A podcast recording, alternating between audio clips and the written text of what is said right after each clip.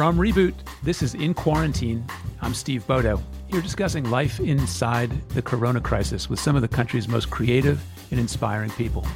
Talking today about one of my favorite topics, food, with one of my favorite chefs, Jessica Koslow from the legendary Los Angeles restaurant Sqirl. Let me tell you about Sqirl. Here's what Sqirl is to me the place that makes my kids excited about jet lag. We go from New York to LA about about once a year. And when we do, they are psyched because coming from the East Coast, waking up at 6 a.m. is no problem. And that means being able to get to Sqirl before the line forms because there's always a line. And they fight about the French toast for like a month before we get there.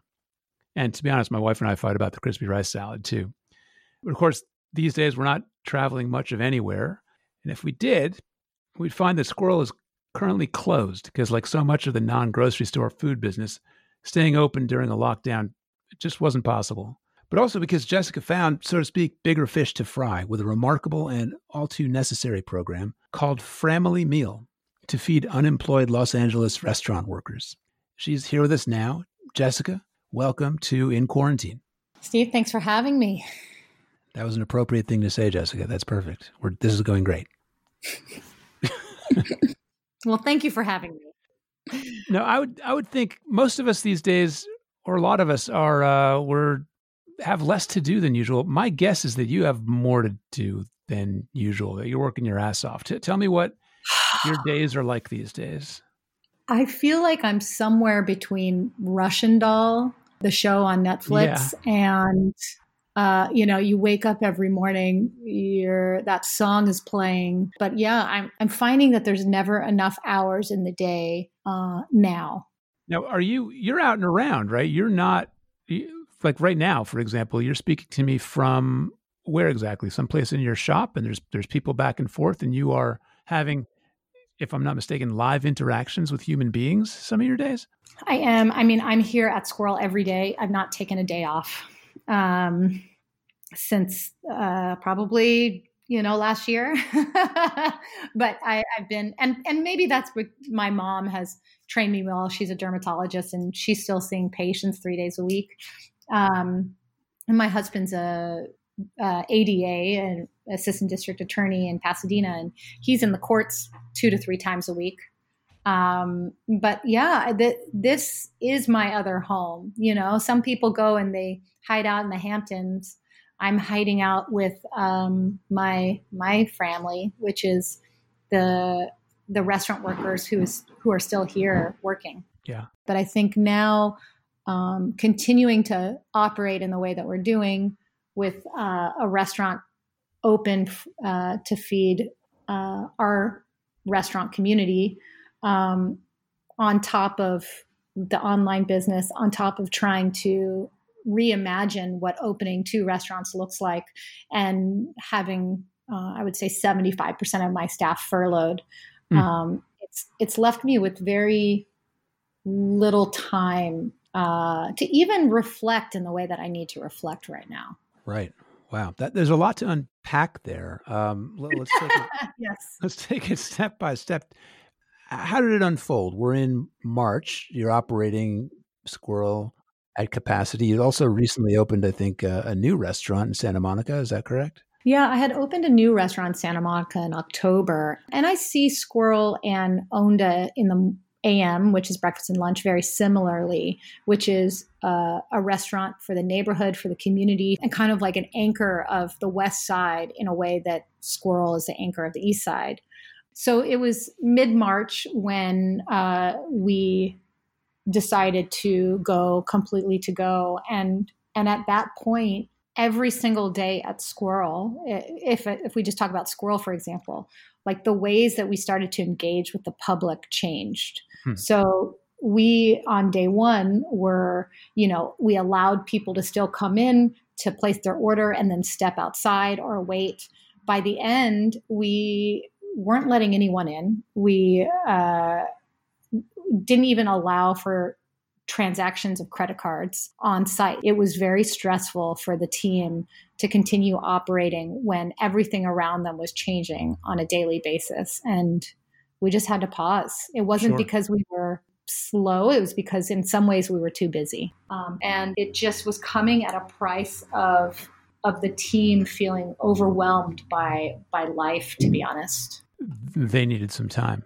And now I'm in a place where I need some time because the business is different. Sqirl is different. There's no opening back up to a line or to people sitting close to each other. I, I, I, the thing that's so beautiful about the restaurant is that it's a hub of community, and it's kind of the thing that is being um, feared at the moment. Yeah, I wanted to ask about that. What is the what's the process for opening a place back up like that? Like, can you take a healthy restaurant, put it in essentially a medically induced coma, and then X number of months later, what are the challenges in opening that back up? That's so interesting that you called it a medically induced coma. oh man, I, and I'm laughing out of like uh, awkwardness because it really is what it what it was. It's almost like taking a, an athlete and and and putting and putting them to sleep for you know a couple weeks, and they're used to running. And I think that that is something that's so interesting is that this rest to get a restaurant like this back up and running, it takes uh, a huge amount of ingredients lots of labor coming back into the fold to get all of the ingredients back into the sauces and the textures and, and the grains and you know the the the things that need to uh, happen before the doors open back up is actually quite an undertaking. And that also requires a, an economic lift that um, you know that you hope to hold on to. And what happened you know a lot of these restaurants we we function on a 5% profit margin which doesn't leave a lot in the bank for a rainy day. And when you go to open back when you're closed obviously bills continue to stack up whether it's bills from the past that have now reached their 30 days the rent that's over your head we also were relying on the ppp which is the cares act to yes. help us come back into play. And, you know, we received an email from Chase saying that there were over 100 applicants ahead of us, 100,000 applicants ahead of us. Oh, um, that's more than 100. That's more than 100. And so it's becoming very clear that the PPP is not something that many small businesses, including Sqirl, will look forward to receiving. And if I'm over 100,000, yep just from this one bank. How many other banks are there out there with hundreds of thousands of applicants waiting to jump into this pool? It just um, seems very unrealistic that uh, the business will be able to receive funds um, so in the way you, that it needs to. What do you see? It sounds like Sqirl, your operation is relatively in good shape, but there's going to be a lot of uh, lot lot of restaurants that are not. I know I have friends who had ten thousand dollars in the bank when this was happening, and you know I, I, don't I don't see how you survive that. I don't. Uh, so tell me about Family Meal. What exactly is it? How are you operating it? Who's it serving? Yeah. Um, so Nancy Silverton, who who's a chef and owner of Mozza here in Los Angeles, had started working with the Lee Initiative, um, which is an organization out of Louisville, Kentucky, that had originally their mission was focused around uh, female chefs and and women in the restaurant industry, and they quickly pivoted to being about um, feeding our restaurant community out of work, furloughed. Uh, restaurant employees um, during this time and connected with Nancy to do uh, meals with necessities out of Mozza every day. And I'd been talking to her. Uh, she's a mentor and a and a friend, and I and I had been talking to her because I had wanted to do something like this similarly at Onda in Santa Monica, called Family Meal. So I had pulled together a, a, a group of um, donors, whether it was in kind with pro- product or or financial donations, and we were going to do it out of Onda. Uh, and then we decided to close Onda completely. The hotel shuttered. And so I, I was going to move it to Sqirl. Mm-hmm. Uh, and that was a Monday that I had been talking to Nancy and just getting a sense of like, how, what's their structure? How do they do this? I asked on Monday, the 30th of March, if it would be okay if we moved it to Sqirl, which is about a mile and a half or so away from Mozza. And they're like, that's great. More the merrier. Um, the more food we can get into people's hands, that's great. We're selling out. We're doing like 300 meals a day. Um, and then the next day, which was like the 31st of March, uh, they called and said, look, Nancy tested positive for COVID, and we actually oh, need to oh, shut shit. down. Yes, we need to shut down Mozza and the Lee Initiative there. And can we move the Lee Initiative to Sqirl? Oh, so wow. That's basically what happened. It was a very fluid thing. Um, the third, we decided was our last day of service, and the fourth was our first day of family meal. Um, and we just picked the torch off up where. Let me say that again. We picked up the torch where she left it. I don't know. We took the baton from her. One of the things. And uh, now was the here baton I am. on fire. was it a flaming baton? it kind of was. It was kind of a. Fl- I mean, I feel like everything is flaming right and now. And I think you were right to say torch. I think you were good with torch, and we're going to stick with torch. Yeah, let's stick with torch. Okay. So you picked uh, up the so, torch. Uh, that is some agility to go from your regular or close to regular service one day to mm-hmm. this entirely other concept uh, and entirely, I mean, to serve this community another day. Yeah, and you know, it, it's helped save about ten jobs. Everyone else is currently furloughed. Uh-huh. Um, and and and who are the people is, that are coming? Because there's, I mean, you say hundreds of meals a day. There must be. Yeah.